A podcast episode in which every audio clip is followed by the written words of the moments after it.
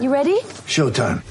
On May 3rd, summer starts with The Fall Guy. Let's do it later. Let's drink a spicy margarita. Make some bad decisions. Yes. Audiences are falling in love with the most entertaining film of the year. Fall guy. Fall guy. Fall guy. That's what the poster said. See Ryan Gosling and Emily Blunt in the movie critics say exists to make you happy. Trying to make it out? Nope. Because I don't either. It's not what I'm into right now. What are you into? Talking. Yeah. The Fall Guy. Only in theaters May 3rd. Rated PG-13. Get ready for the greatest roast of all time. The Roast of Tom Brady. A Netflix live event happening May 5th.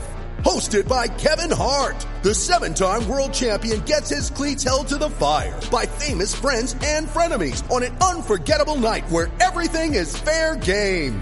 Tune in on May 5th at 5 p.m. Pacific time for the Roast of Tom Brady. Live only on Netflix.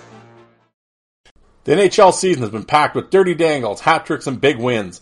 As the action rolls on, DraftKings Sportsbook, an official sports betting partner of the NHL, has your shot to win big too.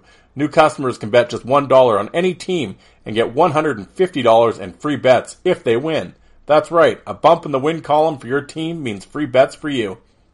Sportsbook isn't available in your state yet, you still have a shot to light the lamp.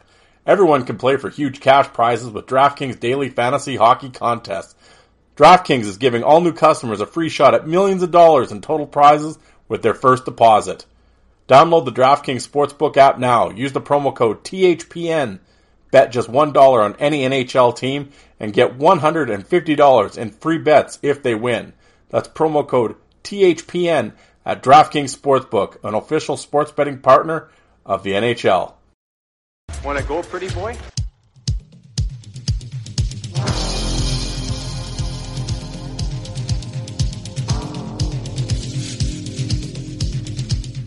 Two minutes by yourself and you feel shame, you know, and then you get free.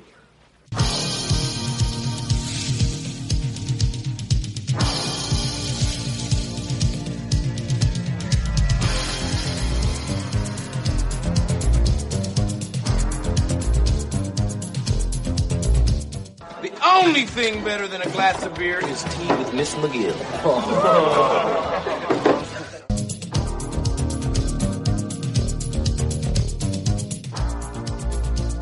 And welcome to the Fourth Line Voice Podcast. My name is Darren. Thank you very much for tuning in. Episode 189 of the Big Show, some enforcer based podcasting coming at you, brought to you by the Hockey Podcast Network. How's everybody doing out there? Their wacky Wednesday, Hump Day Wednesday, back at it. Ugh, really back at it. I'll tell you, folks, you ever notice when you come back from holidays? Like, I'm not, oh, I took a Friday off. No, no, no. But like, in, you know, a week, two week, three week holiday, like when you legit take holidays and you come back, man, those first couple days are like the longest days of your life. Oh, yeah.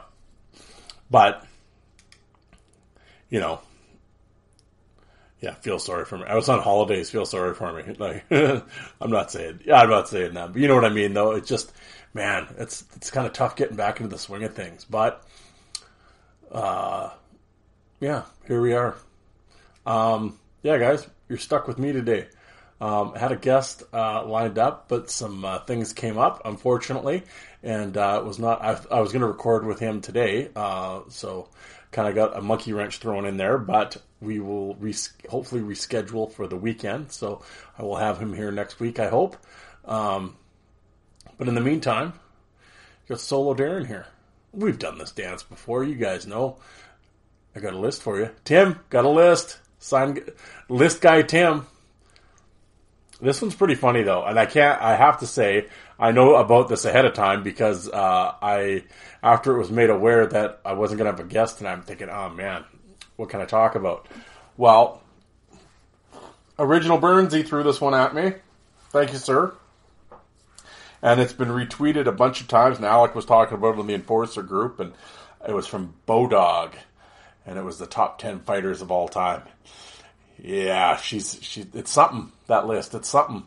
We'll dis- we'll dissect that. Plus, of course, when you're listening to this, it's the 9th, but as I'm recording, March eighth, uh, 2022. Did you know on this day, March eighth, 2004, the infamous Todd Bertuzzi Steve Moore incident went down?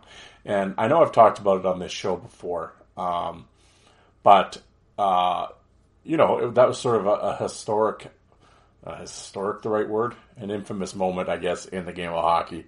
Um, you know that um, it's very it's a you know it's a polarizing topic. Uh, like even today, it was brought up in the on the I saw on the message board, and there's there's there's back and forth about it. Um, you know, as as those events go. Um, uh, yeah. Well, I'll talk about that. We'll we'll break that down in a sec. First things first. Uh, you know what we got to do around here? We got to pay some bills, right?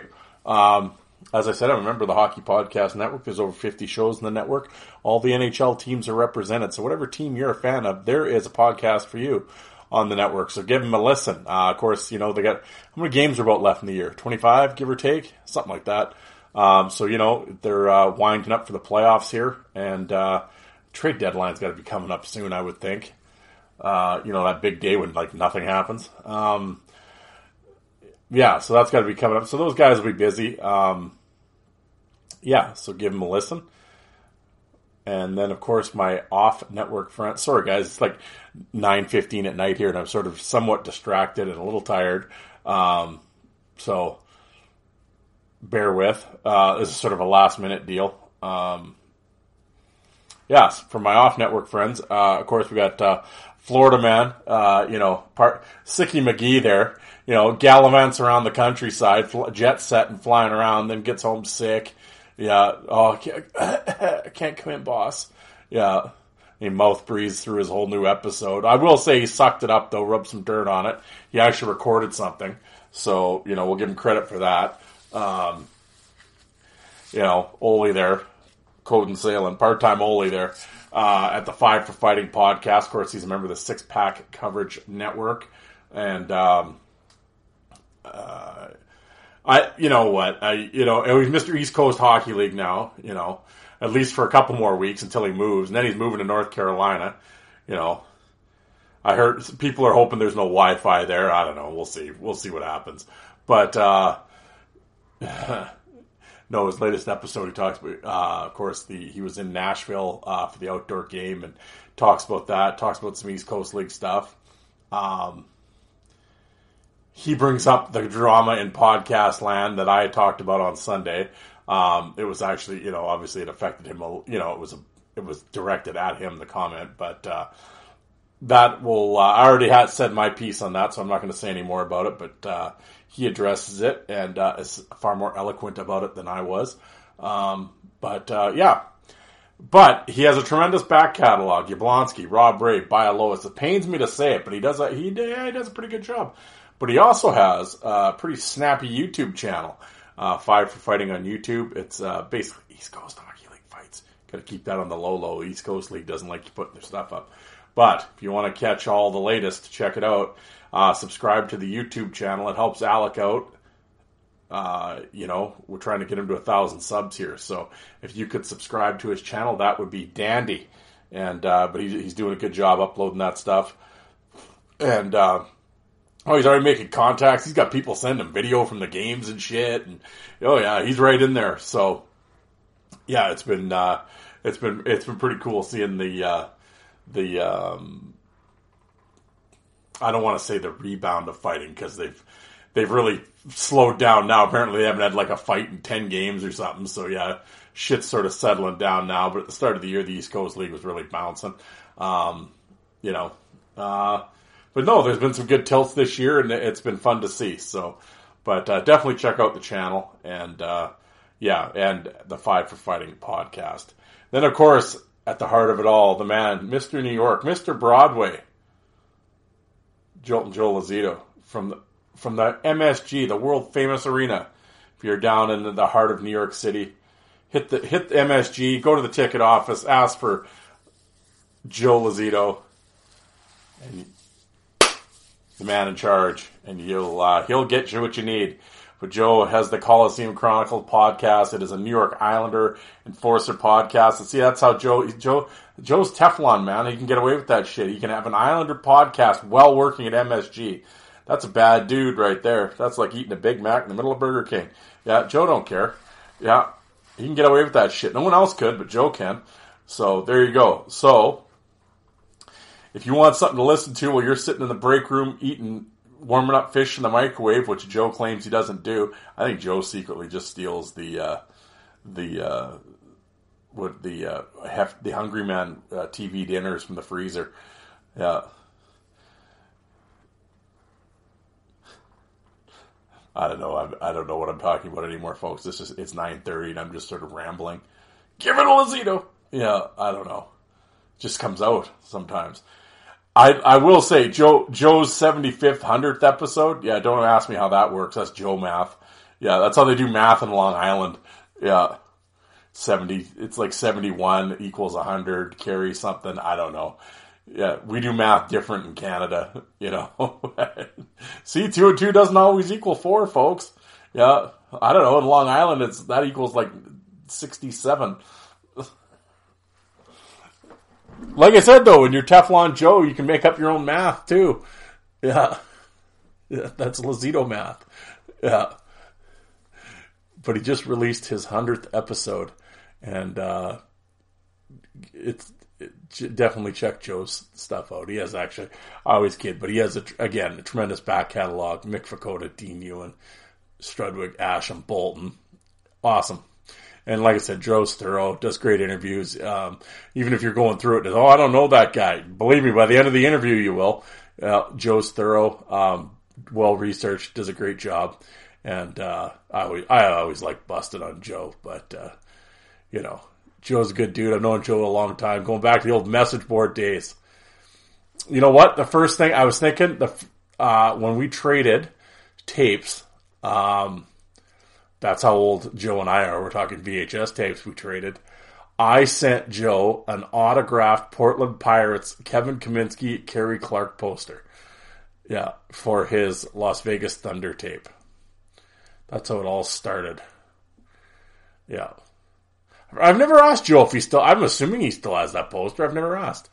Yeah, it was a badass poster too. I got it at Olympian Sports. Yeah, yeah. Darwin gave it to me. Yeah, yeah. Damn it, Joe! I should have kept that damn poster. I can't believe I gave that to you. Yeah, what? A, I'm a hell of a guy. I'm telling you.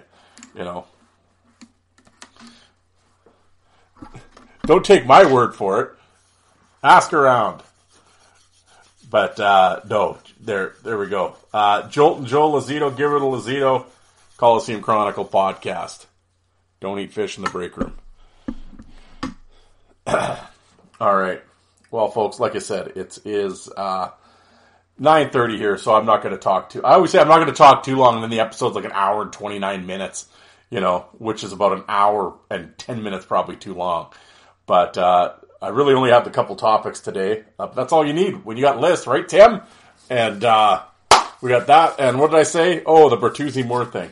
Yeah, I know I've talked about it on here before. I'm assuming I've talked about it on here. Folks, I've done 189 episodes. I can't remember what I've talked about. I'm assuming I have brought this up at some point. Um, but yeah, it was uh, hard to believe it was 18 years ago already. Man. Um, like I said, it it was it, you know it's on the message boards. All well, I remember it was all it was all of course it was all over everything when it first happened, all over the message boards. That like I said, no 04, so I was still pretty hot and heavy into the message boards at that time. They were still pretty active, so um, yeah, it was quite a quite a topic, and and it's like anything, right? There's always the two sides. Um, I think what happens often, well, because no, no one wants to see injury. First off, I'm gonna I'll state well sadly, you do have to sort of clarify that, which, yeah, I mean, you shouldn't have to. It should be obvious, but in this day and age, um, I am not condone, I, well, mm, I feel bad for what happened to Steve Moore in, in terms of his injury. Uh, I will preface what I'm going to say with that, uh, or what I'm going to do here with by stating that. Um, but and I'm not. And again, I'm and I well, and talk, I was never a Bertuzzi fan. I was I before this, after you know, I, I was just never a Bertuzzi fan. He kind of irritated me. He seems like a douchebag too. Maybe he's not, but he comes across like one. And I'm not talking about about this incident. This incident had nothing to do with me coming up with that observation. It was I always thought that anyway. Um, and maybe he's not. I don't. I've never met him. I don't know. I'm not speaking from experience. I just I get a douche vibe from him for some reason. But I don't know. Maybe he's a good dude. Who knows? On ice actions do not make the man. I've always said. Some people on these message boards have a problem separating that. Um, but um, so saying it within saying all that, um, of course, I mean I don't have to explain the incident to everybody. Everybody knows what happened. Bertuzzi punched Moore in the back of the head, and they dogpiled, and uh, he ended up vertebrae in his neck. Oh, he broke his neck, and people talk like he's a you know in a wheelchair and stuff like he's not. He's fine, but you know, nonetheless, it was a bad injury. Um,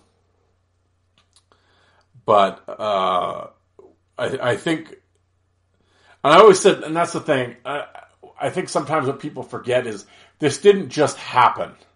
Like Bertuzzi just didn't do this for shits and gigs. Like, no, up leading up to this, Steve Moore had taken out Markus Naslund with a hit and concussed him and put him out for a couple games. He chipped Naslund's elbow and gave him a concussion. Now, if it had happened today, he, Naslund would have been out for a lot longer than three games, I'm sure. But back then it was like, I don't know, I can see him. Let's go. But he had three. He had a concussion and uh, he missed three games. So it wasn't like he just didn't do anything. And also, so you start with that, like I said, and Steve Moore, who at that time was a 26 year old fourth line rookie, um, you know, up and down, you know, minor leaguer, you know, fill in guy, certainly was not an NHL regular. So you basically, and this, I'm not saying this in a disrespectful way, but let's be honest, it was uh, a, a no name taking out the league's at I think at that time the league's leading scorer. Nonetheless, at the very least, he's Vancouver's best player and their captain. But I believe he was leading the league in scoring at the time. So you have some no-name guy for Colorado taking out the league's leading scorer and your captain of your team with an elbow at center ice. So he, he did not get suspended. Uh, he'd get, you know, 78 games today, but in 04, he didn't get suspended. So but he was, Naslund was leaning, whatever. Um, the hit was whatever. I mean, I'm, you know, I, it was at the end of the day though. It was just it was a no name guy taking out your star.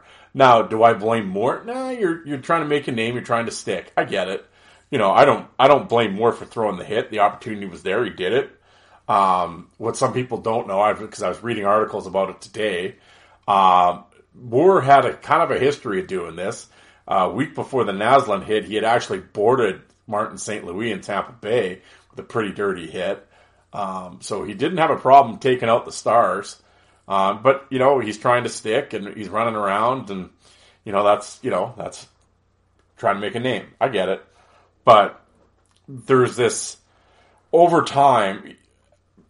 I mean, yes, Moore was the victim of the thing, but there's this always this sort of underlying Steve always he's just in he was just innocent wrong place wrong what do you mean bro? Like it, this like he's innocent in all this and it's like well no he kind of okay I'm gonna put it this way and I don't you know you can take it forever way you want. Steve Moore brought this shit on himself I'm gonna say that.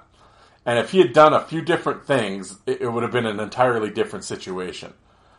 But he didn't.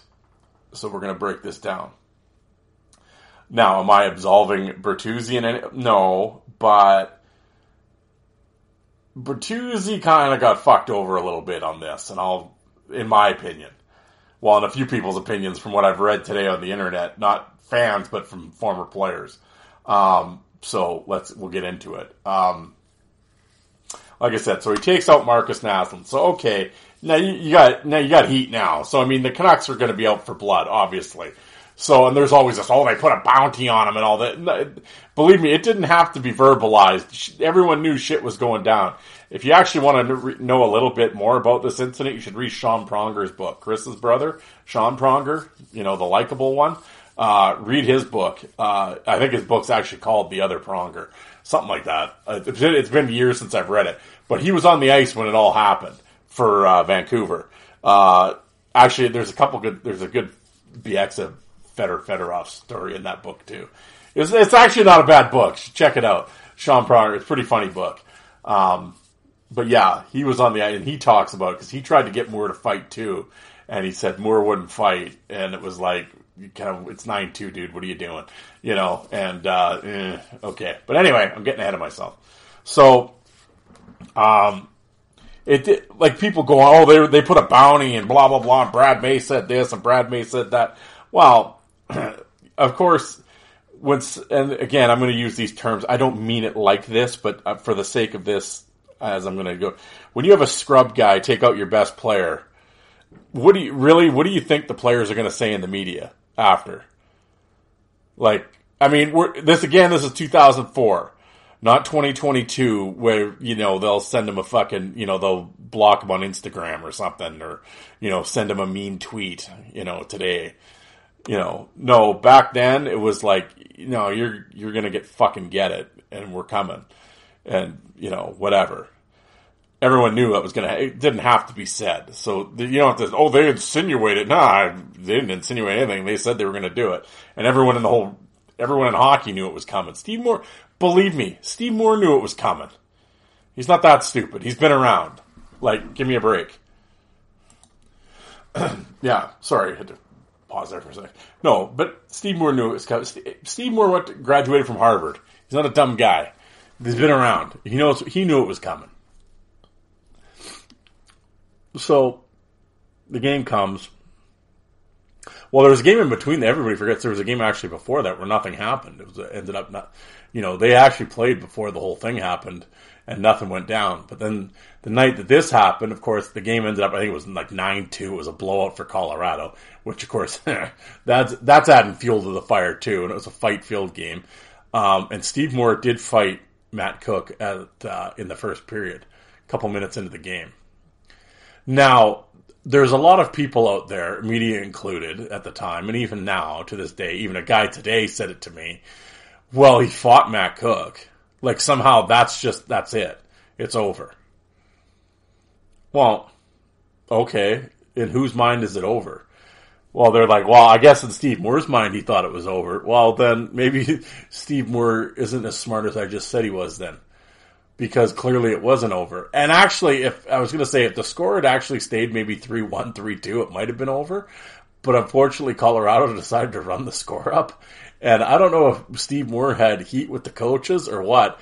I don't know. Like, and maybe some blame could get put on the coach. But I also think, um, now, if they knew, obviously, if they thought this was going to happen, they probably wouldn't have put him out there unless they really didn't like him. But they clearly assumed, like everyone else assumed, that Moore would just fight the second time and against Bertuzzi or whoever was asking him, and you know, I'm sure the rest probably would have given you a five and a ten or whatever, and then just kick you out of the game. And you know what? It would have been over at that point. That would have been it. But instead, I I don't really know what Steve Moore thought he was going to do. So you have Bertuzzi out there trying to get you to fight. Sean Pronger asked you to fight off the face off, and you didn't do it. Uh, you have Bertuzzi following you around, yelling at you to fight. Again, this isn't Steve, and everybody likes to act like, oh, he didn't know, and what, like this babe in the woods routine. Like, what do you mean? Well, it's a 9 2 game. Again, you, Steve Moore knows the heat that he has on him from these players. He knows it.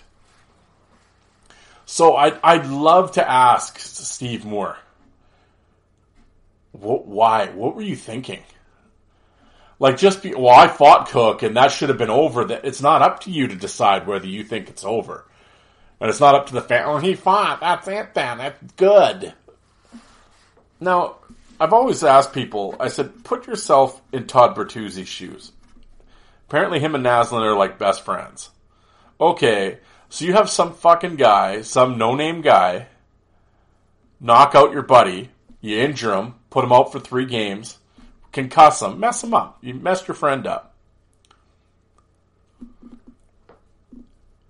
Okay, so now the the day comes where it's like, all right, I'm gonna get this guy. I've had enough of this shit.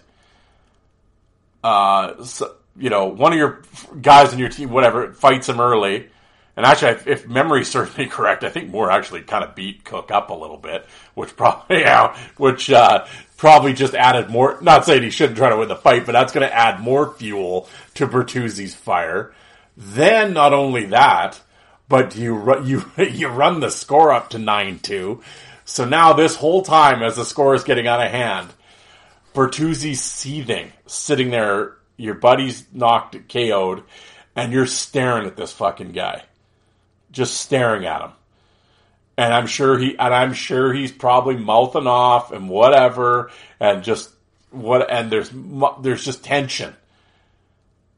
Just put yourself in Bertuzzi's position for a second. It's always easy to sit in armchair quarterback. He shouldn't have done that. He should know better. And well, yeah, okay. Just seriously though, it just logically think for a second. Put yourself in Todd Bertuzzi's situation. Would you not do the same fucking thing? Of course you would. Yeah, you would. You'd go after the guy you wanted to avenge your friend. You don't care. Well, he fought. That's the code. You no, you're not gonna think that. Like, you know, he served. The, yeah, he fought Matt, and that's okay. Now we're good, everybody.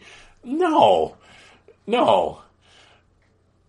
You want your pound of flesh.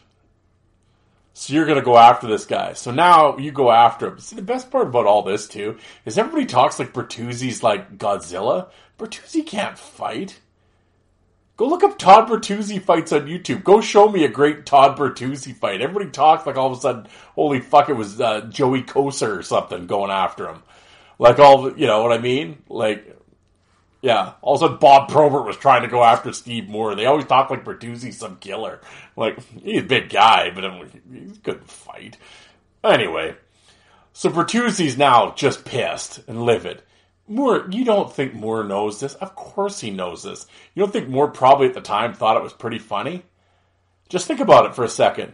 Your team's winning 9 2. You knocked out their best player a couple games back. Oh, uh, whatever. What's anybody going to do about it? Oh, Matt Cooke tried to do something about it. I beat him up. Yeah, you're probably thinking this whole thing's pretty fucking funny right about now. If you're in Steve Moore's position, they sent one guy after me. I beat him up. Now we're winning 9 2. Yeah, he's probably laughing at the smirking at the friggin' bench. Who wouldn't be? We're kicking the shit out of you. you and you tried to do something to me, and you didn't. That didn't work. Oh, now you got Bertuzzi. So he's probably just like, yeah, fuck off. You know, we're beating your ass. I'm done. We're good. We're good, bro. You know, like just rubbing it, just that smirky, just rubbing it in.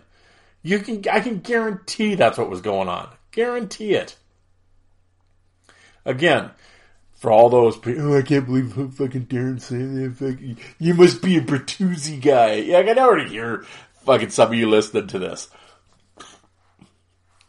I'm just all the people involved, I don't give a shit about any of the people involved. I'm not a Canucks guy or an Avs guy. I don't care.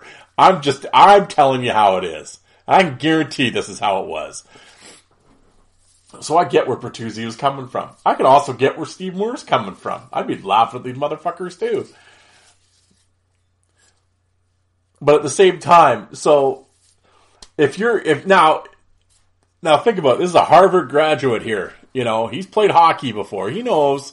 And he plays a physical, ratty kind of style. So he's been in this situation before. So this whole, he didn't even know. This, that whole fucking attitude or mindset. I'm sure that's probably what he said in the lawsuit. Oh, I didn't even know. You know, yeah, yeah, right. Sure you didn't.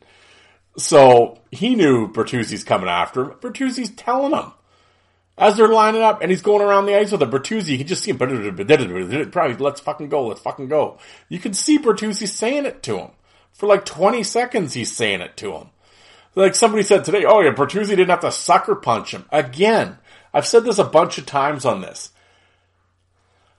You're taxing the very definition of the phrase sucker punch. To sucker punch somebody is an unexpected blow that they don't know is coming. How can it be unexpected when you've told the guy for 20 seconds you're going to do it? That's not a sucker punch at that point. At that point, you're just an idiot for not paying attention. Like if you're at a bar one night and everyone's drinking and you got some drunk guy in your ear telling me, "Let's fucking go, we're going, we're going, I'm gonna fucking kill you, I'm gonna fucking kill you," are you just gonna like turn your back to him and wander off and go play the pinball machine while he's sitting in your ear telling you he's gonna punch you? If you do, you're a dumb fuck. Now I'm not saying it's right that he's in your ear telling you he's gonna punch you, but logic would say I should maybe defend myself in this situation or at least turn and face him and be ready. Would you not? Again, logic here, folks. So I got Bertuzzi. It's 9 2. He knows everyone in Vancouver wants to get him. He knows this. He's got Bertuzzi whispering in his ear. You're probably sc- not whispering, screaming at him. Pardon me. Screaming at him. Let's fucking go. What did he think was going to happen? Seriously. Just think about that for a second. What did Steve Moore think was going to happen? Like I said, I'd love to sit down and ask him that. Now that the lawsuit's all whatever, just with a, tell me with a straight face what you thought was going to happen. You're not in court anymore. You're not trying to get a payday. You know, no, you knew exactly. You were trying to, like, you trying to, what are you trying to draw a call in a 9-2 game? Get the power play? Well, like, what, what, what? No, you're being an agitating little douchebag. You're being a little rat.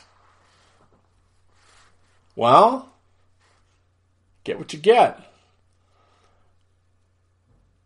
So a real part of me doesn't feel sorry for you. Now, I feel sorry with the end result. But the actual action itself, nah, not really. I don't blame Bertuzzi. You're at fault for this. If if he had just turned and fought Bertuzzi,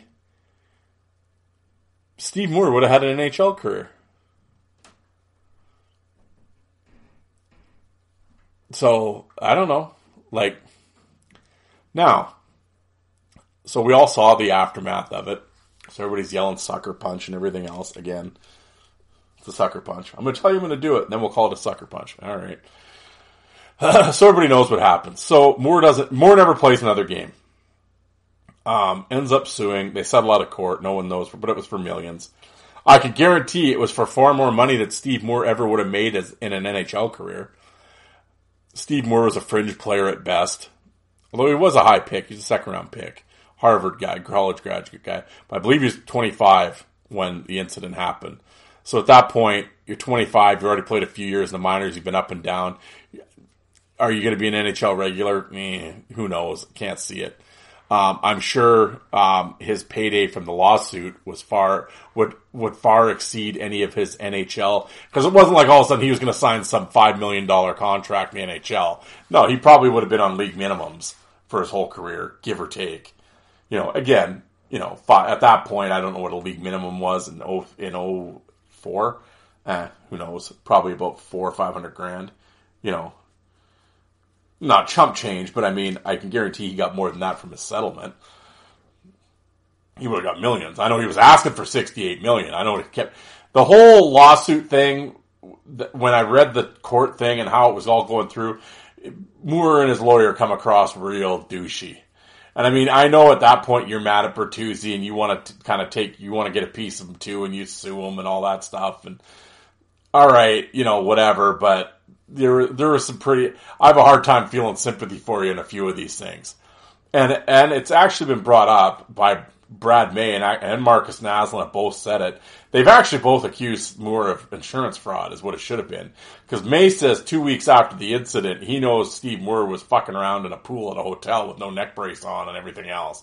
And he said, "Oh, Moore golfs and does everything today. He's fine." And he was like, "Bertuzzi got railroaded," you know and he said it it was insurance fraud because Moore was never going to be an NHL regular, and he got hurt in the NHL because later on, this is probably some sly boots on Brian Burke's part, but I think it was a year or two after the incident. Um, Brian Burke was, of course, the president of the Anaheim Mighty Ducks.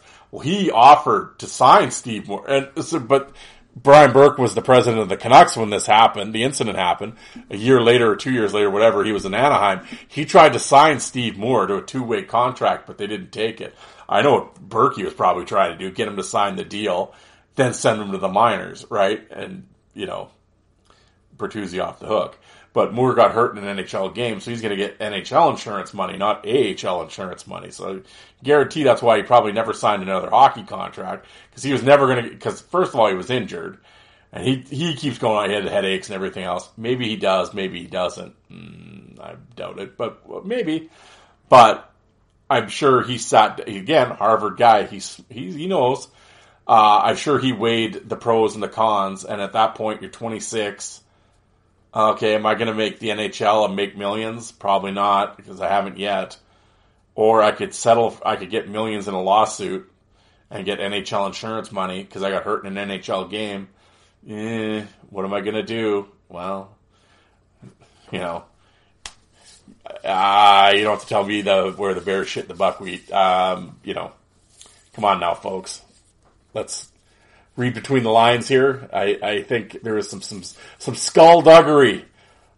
You know, something's rotten in the state of Denmark. I think, and uh, but he had his opportunity. He got his payday, and you know whatever. And like I said, Markus Naslund still has nothing good to say about him, and said it was all an insurance scam. Brad May. Um, it's interesting. Even I've, I've never actually read. I read a bunch. Like I said, I, I, when the incident happened, read a bunch of stuff. Read a bunch of stuff today on it. Um, I've noticed none of his Colorado teammates really stuck up for him either. In fact, Scott Parker came out and said, ah, Steve Moore's from Hart. He was a Harvard graduate. He always thought he was better than everybody else. He goes, ah, you know what? Blow me. So, old Parks, he wasn't a fan of Steve Moore. They were teammates. Um, yeah, it, um, hey, maybe Moore's a good guy. Like I said, I don't know any of the players in these personally, so I don't know. I am just quoting what was said. So, go take it up with Scott Parker if you don't like that. But that's what he said. That's what Brad May said. That's what Markus Naslund said. So, yeah, Moore seems to be kind of the uh, the heel in all this. Um, you know, despite being the victim. Um, so, and yeah, Bertuzzi was never the same player. I mean, at the same time, he I'm sure he ended with millions. So, I mean, you know, whatever. But, um, but yeah, he'll be forever linked with that incident and uh, and be judged as such. But uh, yeah, I don't know. I just I find the whole thing kind of scammy. On one hand, like at, at the same time, from in Moore's position, you know, do you blame him? I don't know. Like I, I, can't get past kind of the lawsuit thing. I kind of, I don't know. I just can't. To me, you just don't take that shit to court. Now, like if it if it had been a legitimate like out of no uh, what the hell out of nowhere sucker punch, well, then okay, then we can go talk about things. But you brought all that shit on yourself, and it was kind of I don't want to say it was a hockey play, but it kind of was a hockey play. You know, what I'm saying? Like it was kind of, you know, I mean, everyone in the rink knew it was going to happen. So this idea that oh, Steve Moore didn't even know, like that's so idiot. I mean, maybe a 17 year old, like some kid that's just learning about this incident now, like maybe he wasn't around in 04. You know, well, that's actually entirely possible. It was 18 years ago. Yeah. So you have a teenager looking at this. He wasn't even born yet. Or he was in diapers when it happened. He sees this now. Oh, the anniversary, 18. They show the, oh my God, you know, yeah, yeah, they might say that but people that have been around and know the whole thing and like looked into it and like were in the you lived through the 2004 hockey mindset. Now I'm not saying that's right or wrong. I'm just saying in that time that mind frame, that mindset, the way we looked at things then is completely obviously different than the way the game is looked at now. Now you could say whether that's good or bad, whatever, but it is. People look at things completely different now. So I'm not discussing this incident with the Gen Zetter because, but like even today in the board, like I said to the one guy, and we were sitting there talking, and the guy was somebody said, "Well, he hit the best player, and that's what happens." You know, somebody kind of said that, and this guy, oh, so every time Crosby and Ovechkin get hit, then you're saying the guy should get his neck broken. See, this is what I said. So why why do you have to be an extreme idiot? Who's saying that? Who said anytime someone gets hit, a star player gets hit, the guy deserves to get his neck broken? So this way you can't have a civil fucking discourse on social media because there's always the extreme bozo that's gonna say it, like say stupid shit like that. Like no one's saying Moore should have got a broken neck out of this, but if you look at again, get some common sense in this, and let's look at it from an actual logical place. Let's not get all Gen Z blue hair. Let's drink White Claws with a toucan in June. no hashtag hockey culture. No, we're not talking about one of these geeks. No, let's let's be hockey guys here and fucking with some common fucking sense and look at this from all angles. Eh, you know, yeah. So I mean, I don't, I don't like. I guess like, it's never going to end. Like I said, I am sure I haven't. Con- it's not like I'm trying to convince anybody. Like, oh, listen to. I'm right. Be on my side. I'm not. I'm telling you that's how I feel about the incident. Now, am I yelling it's Steve Moore's fault? I guess, kind of. But the unfortunate now somebody oh Bertuzzi Bertuzzi is trying to break his neck. Oh yeah, Bertuzzi is trying to break his neck. Yeah, yeah again why there's always the extreme idiot. No, Bertuzzi just got super fucking mad this guy wouldn't fight him, and it was like, you know what, fuck you, motherfucker. And he just threw a punch. That's it. And unfortunately, it was the way he fell, and everybody piling on and whatever. It had an unfortunate finish to it. But no, Bertuzzi didn't tell you, oh, hey, hold on, guys, I'll get him. I'm going to break his neck. You know, no. Like, again, stop with stupid talk. You know, like let's, you know, if you're trying to make some argument that Bertuzzi's the bad guy in all this, go ahead and say that, but don't come up with this. He was trying to do that. Like, no, dummy, dial it down. Like I told idiot today, dial it down, goof, with your stupid talk. You can be, oh, Bertuzzi shouldn't have done that, and he deserves what he got. Okay, leave it at that. But don't all of a sudden go the extra mile and, oh, he was trying to do that, and, oh, yeah stop with your stupid talk. So, yeah. But anyway, I know it's a very, it's a polarizing argument and yeah, I know if you say somehow like it was Steve Moore's fault or whatever, oh, clutch the pearls. Like if I go on Twitter and just type out it was Steve Moore's fault, holy shit, could you imagine?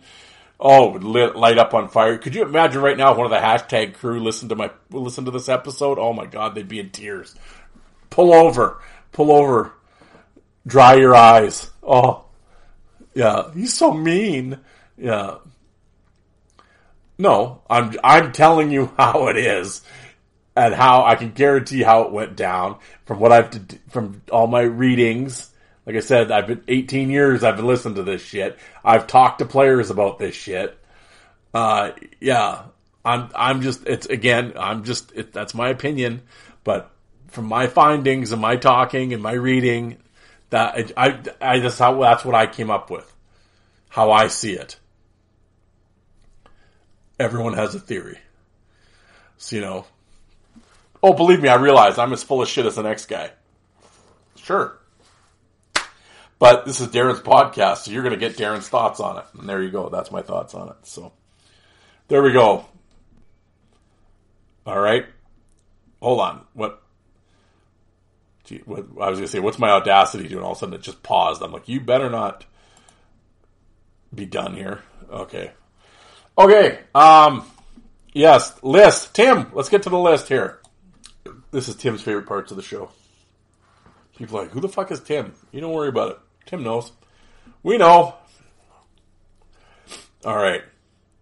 Um, so, Bodog Sports, it's a betting site. Didn't they used to have? I think they had an didn't they have an MMA league at one time? Bodog, yeah, they did. Actually, I think Bodog was started by a Canadian guy, and then he, like fled to like I don't know Zimbabwe or something or Dubai or whatever to escape the law because of the illegal gambling and all that.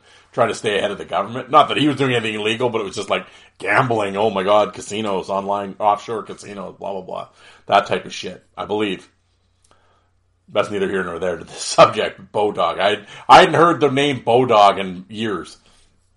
Anyway, today they threw out a tweet: the top ten hockey fighters of all time. And uh, yeah, like I said, original Burnsy sent this to me, but it's made the raid the rounds, and it's got yeah numerous comments all over the place, and uh, or numerous retweets and postings and everything, and uh, um, some of the comments are pretty funny. Um, yeah. It,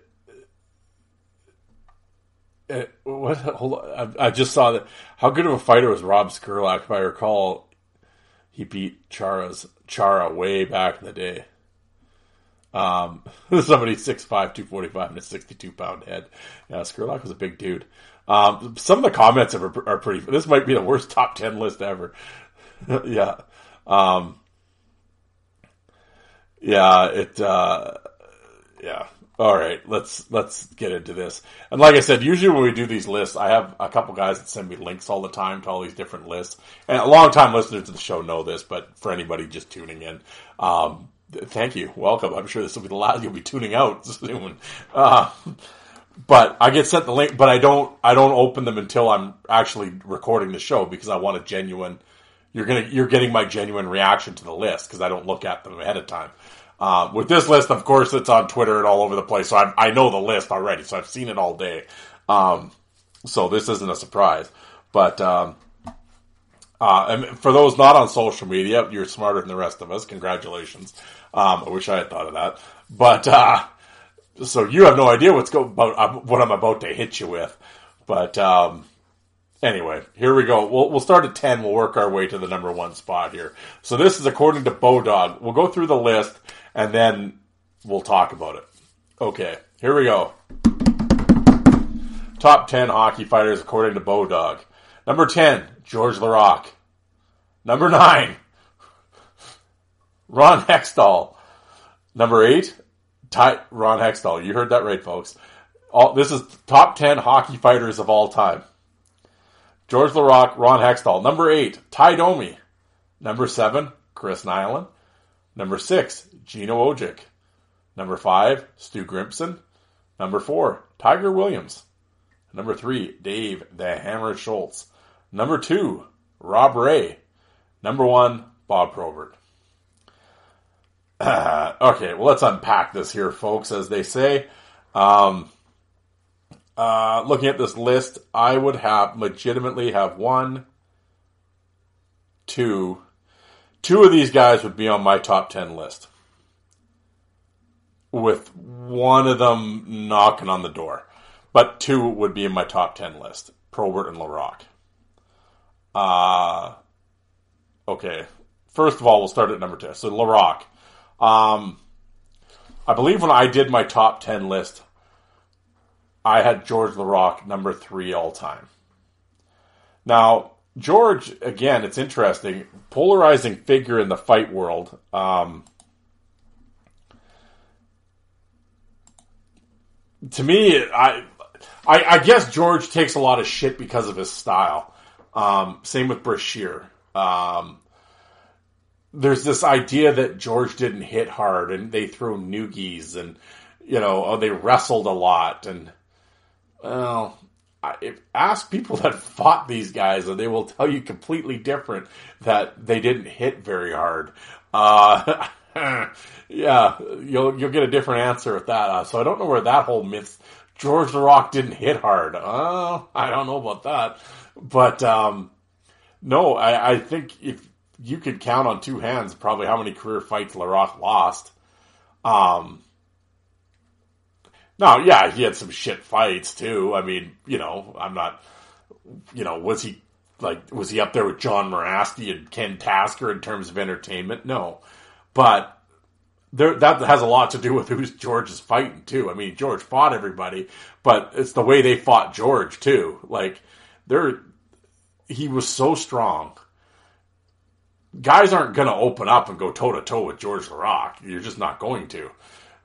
Guys just didn't and it was just like so they fought different. So in terms of do sometimes in doing that, you just get pulled down, and no one was really anxious to get up.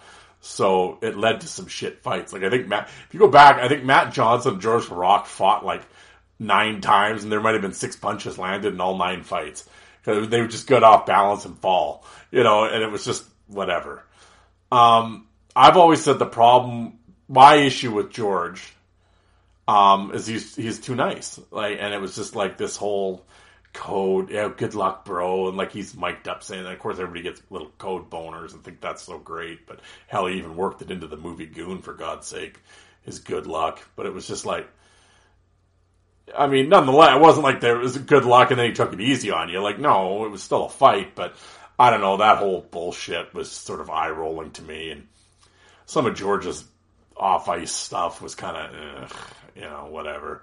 You know, there, oh, there's a camera, George. You know, if you don't hear from Laraque for a while, he's got to come up with something to get his. He's kind of an attention whore, in my opinion.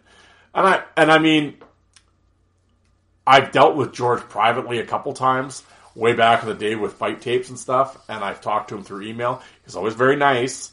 Um, he was cool, and he signed some stuff. He got some stuff signed for me for um, a charity thing I was doing, so I appreciate that. You know, so he's been cool with me. Um, I've since I've gotten on him a couple times with things, and I actually I think I have to. If I went, oh, he, I'm actually just looking right now. Oh, I was just no, he didn't. Okay, I was gonna say at one time I think I thought George Laraque blocked me on Twitter, but he didn't. Um, we, we kind of not that I was swearing at him or calling him a loser or anything like that. We just disagreed on some shit, and I didn't I didn't like how he's kind of presenting it. But um, I, I find George wishy washy sometimes now after he's retired. Sometimes fighting's good, sometimes it's bad. It's kind of like, what are you doing, George? Because uh, I know privately you liked it. So, um, yeah, I don't know. And I know this is a way too long explanation of George Laraque, considering we went like nine other guys to go, and I'm like an hour into this thing. Um, but no, to me, he's the top at, at the very least, the top five guy, like my top ten could probably change whatever the way the wind's blowing, give or take. I mean, my top two or three will be the same, but George is definitely, in my opinion, the top five guy of all time. Um, yeah, so to have him, I mean, he's on the list, so I'll give him that. They got him on the list, but I would have him a lot higher than ten, obviously. Uh, Ron, he- I'm not even going to entertain the Ron Hextall thing. I mean, that's like somebody said. Well, then Felix Potvin should be eight, I guess, because I don't know. Like Hextall was crazy with the stick and everything else, but could Hextall fight? I don't know. Like the only time I ever really saw him fight, Potvin beat him up, and then or bust. He shouldn't really beat him up, but he busted him up. And then actually, I guess Hextall kind of took it to was a Chevrier or whatever, the New Jersey goalie back then. But other than that, eh, I have like Ray Emery be t- way tougher than Ron Hextall in my opinion. I don't know Billy Smith. I mean, those guys actually legitimately fought guys. Like Hextall just swung a stick around and blockered people. He's a great goalie and everything, but it's like I don't know. No, he, he, was crazy. I mean, the stick swinging thing and everything else. I mean, everybody saw that. And he went after Chelios, which was actually pretty cool. But um, that doesn't make him a great fighter. That's just having a goalie on here is just ridiculous. So that's. I mean, I'm sure they obviously whoever's doing. I'm going to put this on here and that'll make people, you know, whatever. Well, okay, but you kind of like I get it, you're put on there for a little shock value or whatever to get people talking, but you also sort of at the same time aren't you kind of making yourself look like a bit of a dipshit too? So no, I wouldn't obviously come on. Anyway. Ty Domi, number eight. Yeah, I mean Domi again, polarizing figure, um, fought everybody. Um, top ten, eh, his fight card's awesome. Um, if somebody wanted to have Domi in their top ten, okay. I mean, I'm not, you know, he's the all-time fighting leader in the NHL, and um, you know, uh, I, I, with with me with Domi uh, in his fights, it was just the way he fought. I mean, he's so undersized that he had to fight that way. I understand. Um, he kind of had that spinning style, and you know, uh, yeah, he, yeah, he, was a great enforcer. He stuck up for Sandini. He was great with the Leafs for all those years. Great with the Jets took care of Selanne. Um, knew his job, did it well, was durable. Fuck, I mean, how you know, I I like Domi. You know, um, was he knocking dudes out? Was he super feared? No, but at the same time, um, knew his job, did did it for years, and if, like I said, if somebody had, I'd have I have Domi. Uh, I wouldn't have him in my top ten. I'd you know my top 20? Yeah, probably. But top 10, no. But if somebody had him at like, you know, right here at the eight spot, yeah, okay. You know, I get it. Um, okay. Uh, number seven, Nilan. Yeah, it's kind of the same feeling I have with Domi. Um, Nilan was a great enforcer when he was with Montreal, did his job really well, um, turned himself a decent player, um, fought everybody, knew his role, did it well. Uh, was he the greatest fighter? Eh, no but he fought everybody. He's fearless. So I mean, um, yeah, uh, it's great that he's come back from his from his battles. Um, really enjoyed his documentary. Um, I actually got a whole new respect for Nilan from that documentary. Growing up, I was never a Nilan fan. I actually couldn't stand Nilan. I remember getting fight tapes. I'm like, oh my god. I always respected him what he did and everything, but it was just like I was just never a Nilan guy. I don't, and I don't know why. He just bugged me. But after I watched this documentary, it's I'm like, yeah, this, you know, whatever. And I, I kind of, I, I, I went back with older eyes, wiser eyes, maybe, and uh, kind of, I kind of got it. But um, yeah, uh, would I have him in the top ten of all time fighters? No, uh, but but solid, solid career, solid enforcer. There's now there's a difference between being a good fighter and being a good enforcer. Nilan was a good enforcer. Uh, what was six? Odjick. Yeah, again, good enforcer. Stuck up for Bure, was great in Vancouver.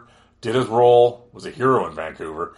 Um, you know, he was great for that time period in that city on that team. He was. Uh, was Odjick a great fighter? I never saw it. I have other people that'll argue with me.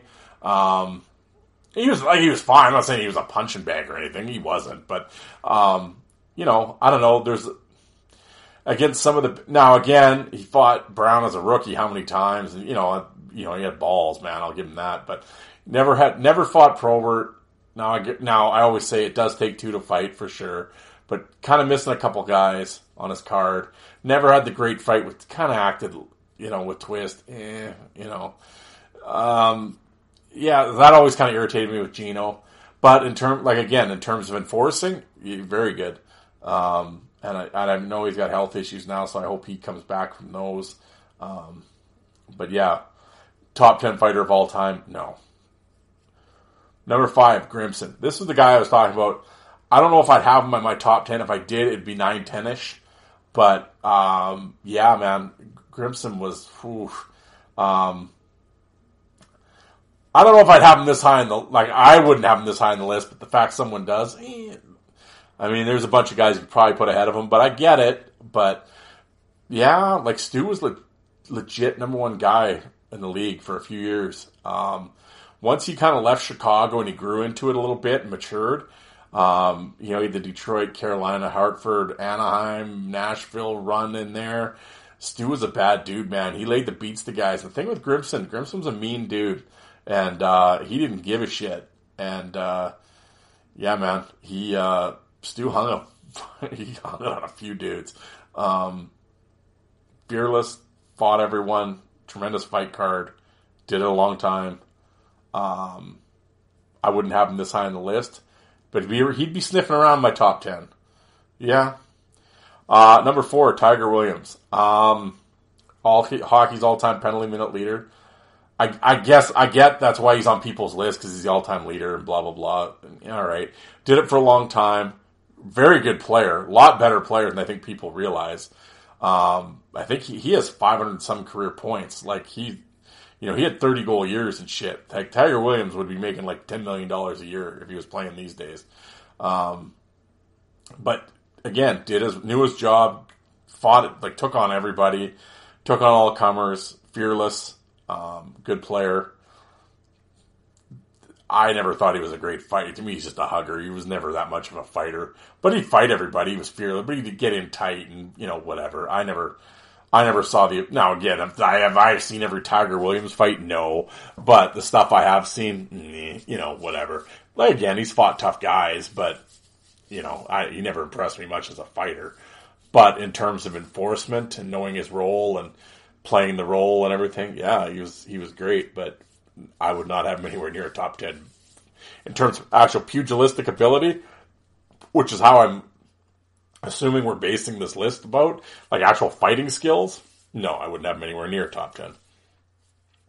Dave the Hammer Schultz at number three. Again, for actual uh, enforcement, tremendous. Um, was a direct, uh, was a huge cog in the, in, or a huge spoke in the wheel with the with the Flyers Cup run. Um, better player than people give him credit for. Twenty goal guy too, as well as a single season penalty minute record leader holder. Um, yeah, man, uh, Schultz and Tiger. There you go. A couple, hey, a couple Sass boys too. Hey, you know, so I got to show some Saskatchewan love here. But um, enforcing, yeah, he was great. I mean, he was a bully, and I mean, you know, I know that's a toxic word these days and everything, and people whatever, but I've always said that was sort of well, they've lost sight of it now, but that was always to me, in my opinion, that was always how it wasn't that the role of an enforcer. It was to be a bully, like I don't know, like I, that's what I always thought, but you know,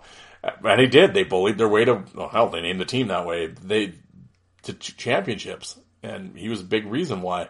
And he he gave that team identity. He gave that team balls, and you know, you can say whatever you want about him. If you're a Bruins guy, well, eh, fuck him. Well, you know, fuck him. But, you know, he was effective, did his job. Yeah. I mean, terms of enfor- for ushering in the actual enforcer role, that tough guy policeman role, he's a big reason why it happened. I mean, you know, you had Ferguson before him, but when they came into that, that mid 70s and the gang fighting and the bullying and Schultz is the direct leader spearheaded all that, and I think with him, you end up with the Tigers and the Proberts and all them down the line was because of Schultz and guys like that. So, I mean, if you're a fight fan, I think we, we all owe the Hammer a big sort of debt of gratitude. Um, you know, you don't have to be a fly. I'm not a Flyer fan. You know, I don't give a shit who you cheer for. It, that he had a profound impact on the game, and you know, Again, now if we talk about actual fighting abilities, no, he's nowhere near a top 10. But I'm down with the hammer. Uh, number two, Rob Ray. Now, I love me some Rob Ray. Um, number two all time? No, no, no. Uh, would he be my top 10 list? No. I, you know, but Rob Ray, I mean, everyone go, oh, a jersey, and they go on and on. Ray was just as good with his jersey on, actually as he was when it came when they put the rule in. Um, started off his career pretty slow. Was actually kind of a real catcher. He took some beatings actually, um, but other than that, though, uh, later on in his career, Ray was money man. When they had him and Barnaby and May and Donnelly and Boughner and met all-time penalized team. I think they're the only team with three guys at 300 minutes in a season. I love the Sabres that in the 90s and I loved Rob Ray. Like Rob Ray grew on me when he first came out. I'm like, who the fuck is this clown? But Ray grew on me, man. I love Rob Ray, and Alec and I have talked about it. And it's there's video, there's seven, eight, nine minute videos on YouTube. Rob Ray probably dropped more guys than anybody else in hockey history. Now, right when I said that, there's a bunch of people up. Oh, you know, I know, I know, I hear you now yelling at your dashboards or at your iPhones, but seriously, go look it up. I mean, he's got like seven, eight, or nine TK. They're on YouTube. There's like compilations of him dropping guys. Now, I don't knock him out cold and spatula. No, but like TKO dropped. I mean, there, there isn't many guys in their careers that like knock dudes cold. Now, yes, Kocur knocked Kyte. Well, Ray knocked Kocur or Kyte cold as well. But you know, and Jim Playfair. I get with the Kocur thing, but Rayman, you know, he did like Webb, Kaminski, VL, Kyte, uh, Marquardt. Trying to think of a bunch of the KO. He had a bunch of them, TKOs.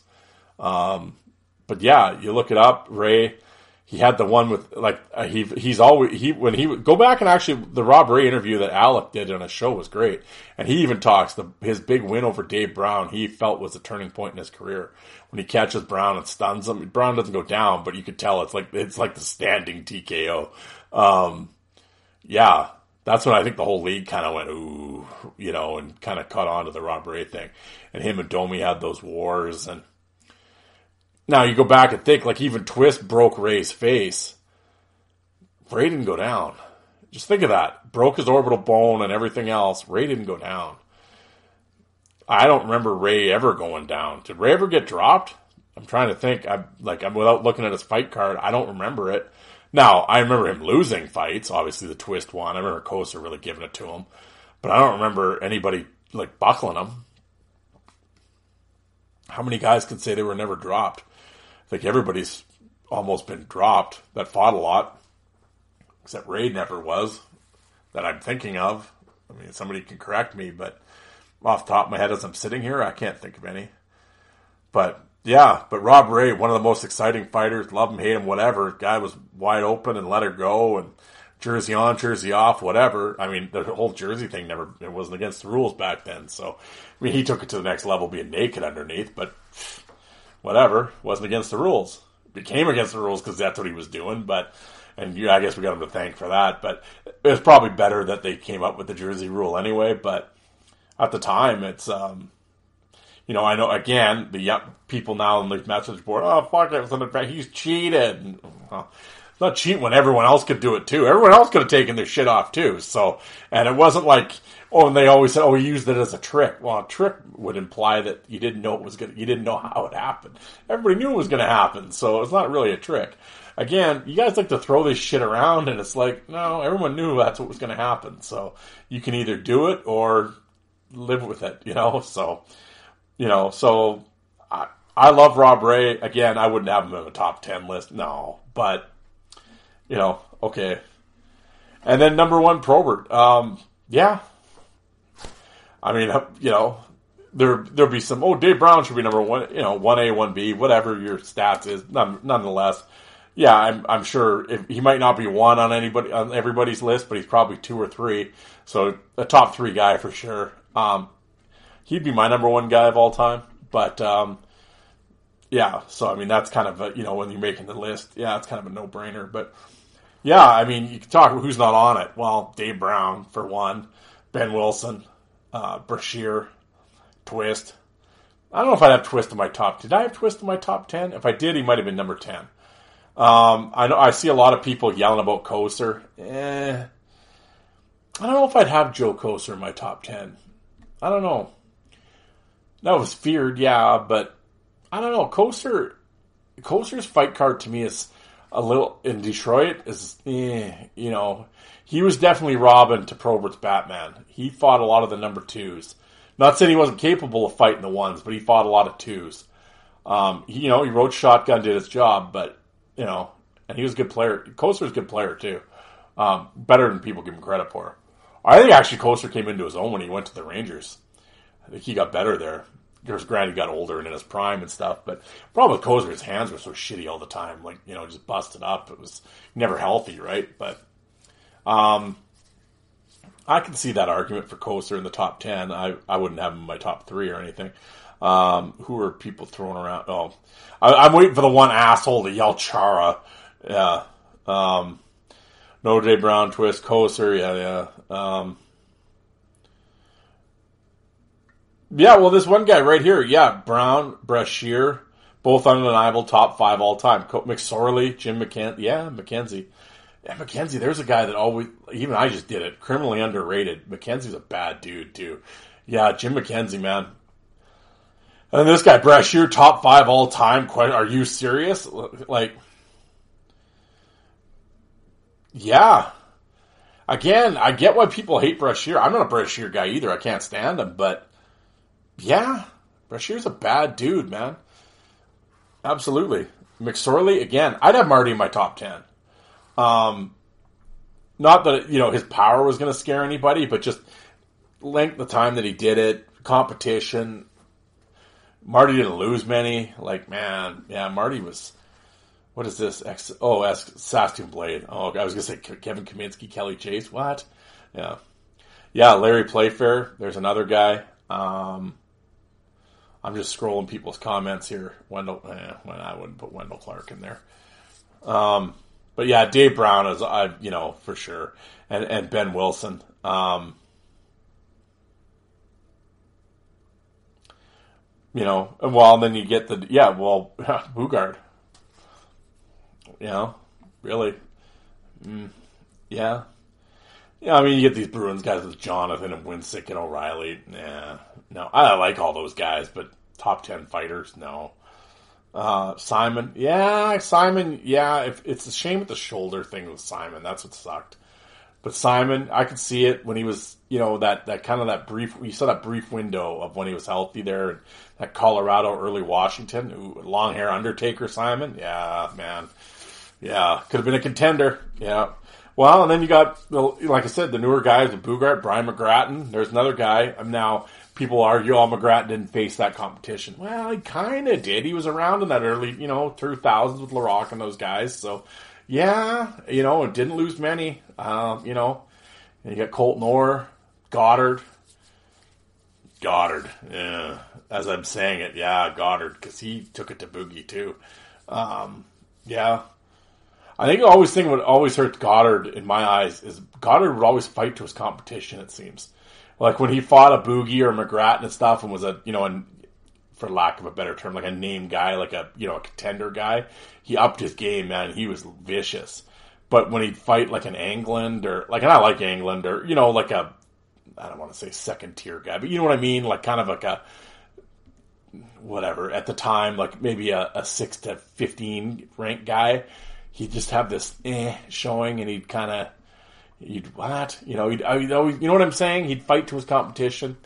I don't know. You'd have to watch a bunch of Godard fights to understand, but but he, I, yeah, I could see if somebody put Godard around that ten mark, I wouldn't, I wouldn't poo poo it. We'll say that. I mean, you know, Tim Hunter. I know Tony's yelling Tim Hunter. Um, in terms of uh, you know his fight card and what, yeah. Um, I wouldn't put Hunter in a top ten. I would have him in the discussion, the top twenty-five. He had a great career and everything else. Um, I'm prob I might be a I'm not a Hunter guy. Um, I respect his I respect what he did in the Battle of Alberta and all that stuff for sure. I don't mean it in that sense. I'm just in terms of the fighting. Yeah, you know, but you know, and that was the thing. And like, I see some people yelling Semenko. Eh, Semenko's a great enforcer. Again, we'll go back to that enforcer fighter thing. Difference. Semenko was a great enforcer. As a fighter, ah, tad overrated in my opinion.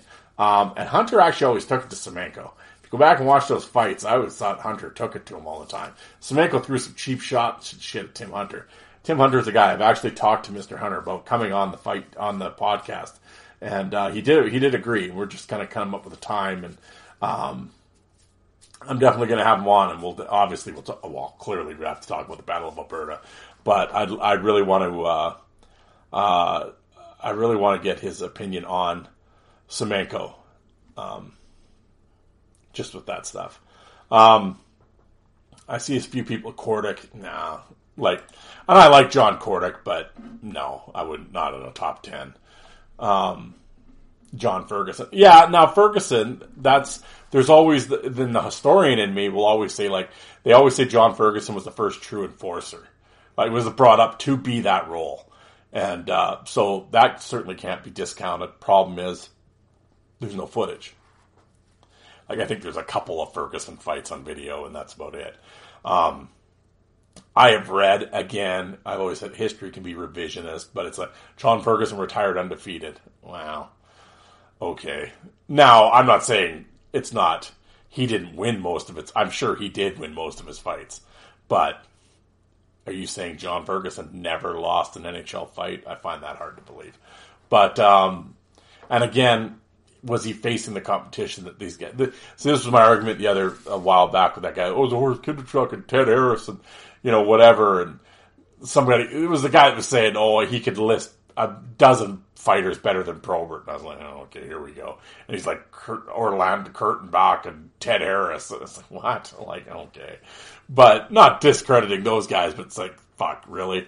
Um, the guys in the 50s and 60s were not fighting the guys that Bob Probert had to fight on a nightly ba- not on a regular basis. I mean, you had trained fighters at that point, you know, so it, you know, the eras were different. That's like what I say with Ferguson. It's like, okay, not to say he wasn't a tough guy, everything like that, and for his era for sure, but he didn't face the fucking guys that, like, well, there's another guy. How could I forget the Chief? Uh, you know, they, they weren't and facing guys like Berube and them had to face. So it's like, I have a hard time with that. Um, Clark Gillies, nice from you hear those names too. Fotiu, um, I always said with Nick, to me, the fight card's not there. Um, tough guy for sure. Like all these guys are tough. I'm not saying none of them are tough or, you know, he's not, in the list, he's a pussy. Like, no, I'm not saying that or anything stupid, but I'm just, you know, I just, I always, to me, a fight card's a big thing and just the amount of fights is a big thing. Um, this argument that, well, no one wanted to fight him. Yeah, enough. Like, I don't think they were lining up down the street to fight Tony Twist either, but yet he managed to get, what, close to 200 fights. So guys with under that are so-called enforcers that played over a decade and have under 100 fights. Yeah, come on. Don't give me this because guys were scared of him. Shit, like, yeah, I don't. I'm not buying that one. I'm sure there's guys that now were people anxious to fight Nick Matteo. No, but don't give me this. They were all scared of him. Shit, like that's why he never fought. Like, I Nick Matteo had a lot of square offs. You'll put it that way. A lot of square offs and refs breaking things up. You know, before it got going. Uh, he seems to have a lot of those, but I'm not saying he was scared, but it's just like there's a lot of a lot of theater going on there, and he knew it, you know, and yeah, but uh, yeah, I'm not buying the Fotiu thing. The tough dude, without a doubt. I'm not saying that. I'm not taking that away from him. I'm just saying this whole they were scared of him. Yeah, no. But um, yeah, there you go, folks. I think we've kind of rambled on it. I mean, what more do you say, right? Everyone has their own list, how they come up with their list, their opinion on things. Some guys, it's punch and power or KOs or what have you. And everyone has a different way of looking at things. I'm a fight card sort of longevity guy. Um, other people look at it different. And that's cool. That's what makes these lists fun and the opinions, right? And I'm not going to, uh, you know, well, if someone throws out Chara, they have a right to be suitably chastened. But other than that, um, there we go. There's the list. Uh, yeah, there. We, hey, look at hour and 13 minutes for two topics. How about that? But yeah, there we go. Just wanted to talk about the anniversary of the the Bertuzzi Moore thing, and of course this this top 10 list sort of fell in my lap, so um, I thought we'd discuss it. But uh, there we go. There's another episode. Uh, sorry for not having the interview with you. Like I said, personal issue came up, and uh, hopefully I can sit down with this gentleman and we can record. He has told me he'll get uh, Friday, I believe he said, but we'll see how it goes. But I've talked to a few dudes, uh, a few things. I, uh, I'm lining up uh, another season ticket series. Um, is that, is that what we called it? Season ticket series? I believe we call it season series. Now I can't remember what I called my own gimmick. But basically, we just look at a at a, a certain year in a in a last one I did was with my boy Jay out in Iowa, and we covered the 0405 uh, UHL season. And uh, with this one, it'll be an E. I, I want to say it's an 0809 or 2009 10 uh, East Coast Hockey League season. So, um, and he's out in, based in Las Vegas. So I just touched, I just uh, got in touch with him today, and we were talking about different shit, and I brought this up, and he had went to a lot of Wrangler games, and uh, yeah, so we're going to talk about that. i w- I'd like to do that season series. I'd like to kind of make that a regular thing. I enjoyed not like every week or anything, but just kind of on the regular, at least once a month. I mean, how two fours? I do eight episodes a month, so I could. I'd like to do at least one of those a month. We'll put it that way. And um, yeah, so I look forward to doing that. Uh, we'll see what his recall's like. I'm going to phone him tomorrow and we're just kind of going over. So I was kind of explaining it to him and he's kind of like, okay, but he's not like a podcast guy or anything. So it was like, I think he was sort of taken aback by my asking for him to come on my show. He's just kind of like me, no. But I think I talked him into it. But we're going to go over a few things. But I'd like to do another season episode. But uh, I have a few players, talked to a few players, have a few cats lined up. Um, actually, I have some interesting ones. I have a guy.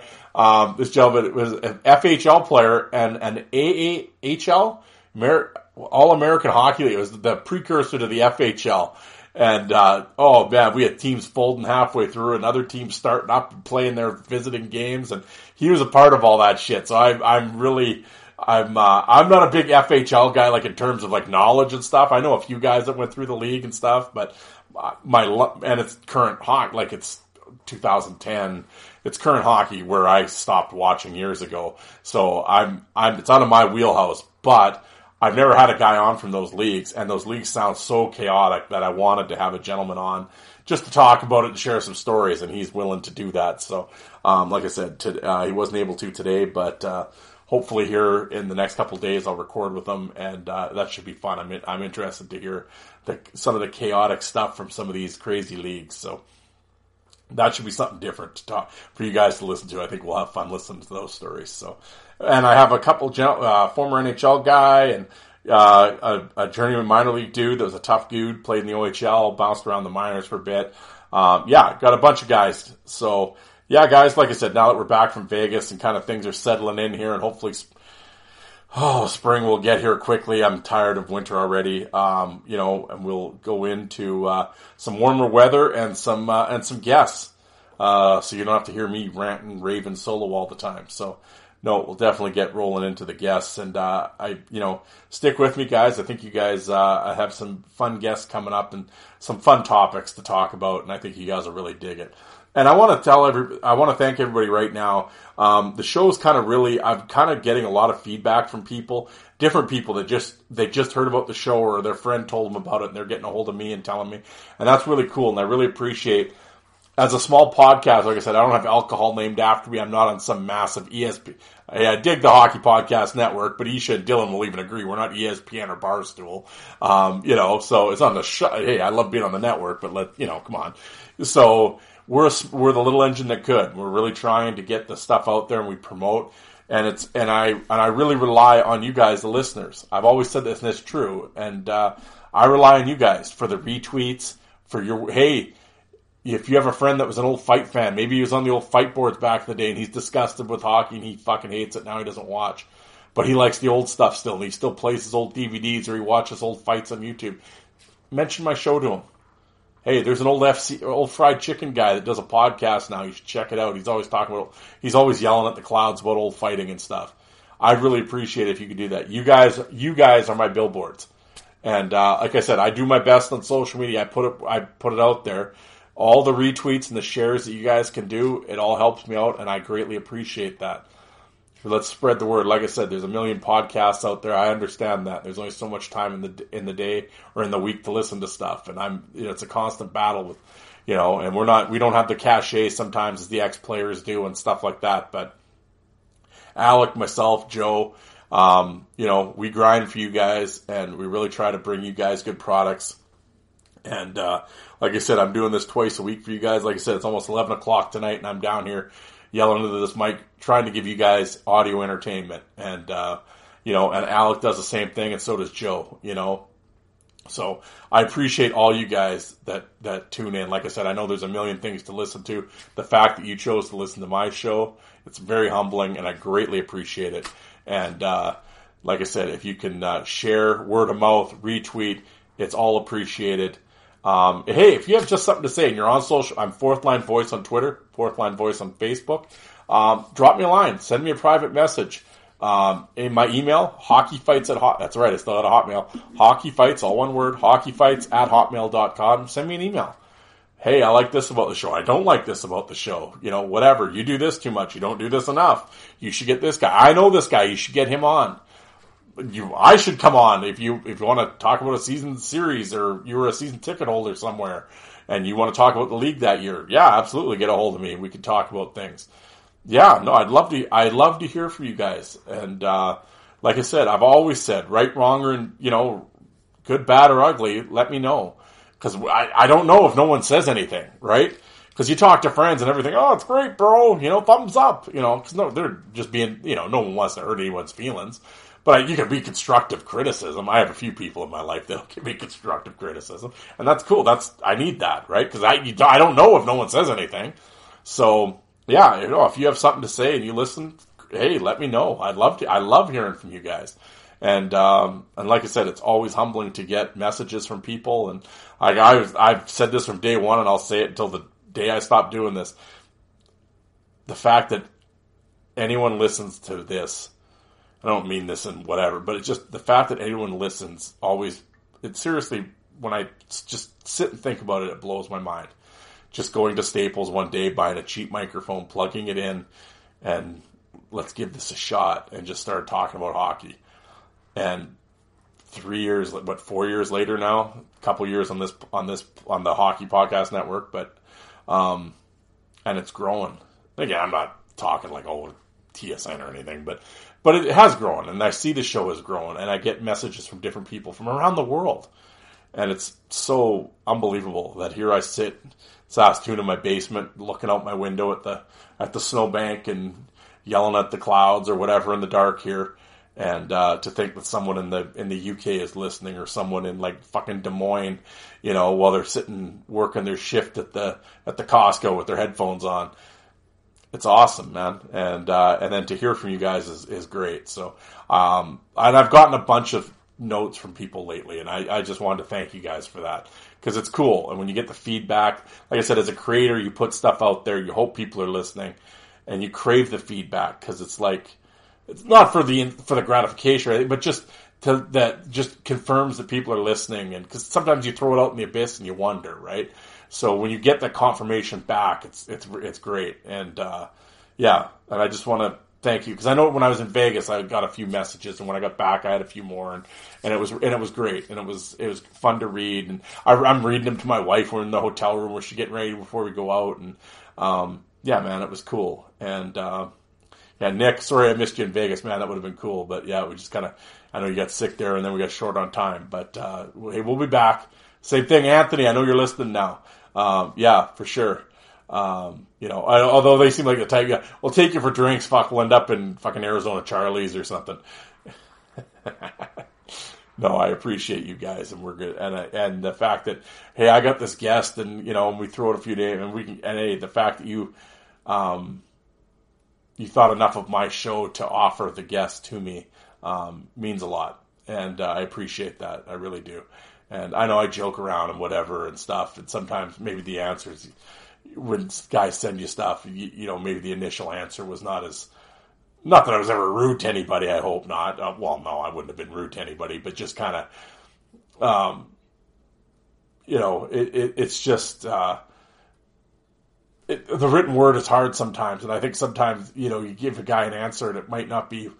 It's like know, maybe he doesn't give a shit. I don't. I don't ever want it to come across like that. I really do care that any anybody would take the time to write to me is awesome. So I hope I've never I didn't give you the response you wanted. I hope that didn't happen that way. Um, I don't really know what I'm trying to say right now. It's late and I'm babbling, so I'll just shut the fuck up.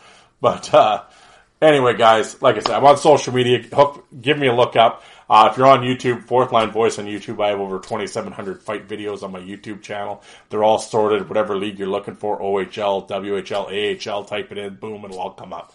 Definitely subscribe to the channel. Um, I would greatly appreciate that. And, uh, like I said, whatever, on whatever platform you're listening to this, could you rate and review my show? It helps me out in the searches. And one last thing, and I always say it, but I always laugh about this, but it's true. Uh, could you download these episodes? If you're going to listen to my show, could you download it? That's all I ask. I get paid by the download. Like I said, I've always been honest with you guys. And I do. I get paid by the download. When you stream it, I don't get paid. And, and we can't track it. So not only download do I, not only do I get paid that way, but we can see who's downloading what and when and what time and all the analytics that, and it all helps out in terms of like promotion and that type of thing. So when you stream it, that it doesn't work. I need you to download it. So if you could download my episodes again, I know I'm asking lots of stuff here, but I would greatly appreciate it. I sound so douchey to say, but yeah, work with me here, folks.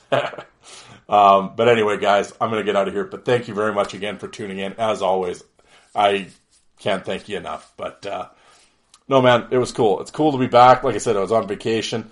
I put out episodes while I was gone, but it was kind of different. I, I recorded them all ahead of time. So for me, it was like two weeks without podcasting. So it was kind of weird. But um, it was a nice little break, though. I will say, rest the voice a little bit. Um, but we're back in black here, and uh, yeah, I'll keep coming up with some stuff for you, and hopefully you guys will keep tuning in. But uh, you guys have a good rest of the work week. We're almost there, halfway, folks. And uh, I'll talk to you again on Sunday. Thanks, everybody.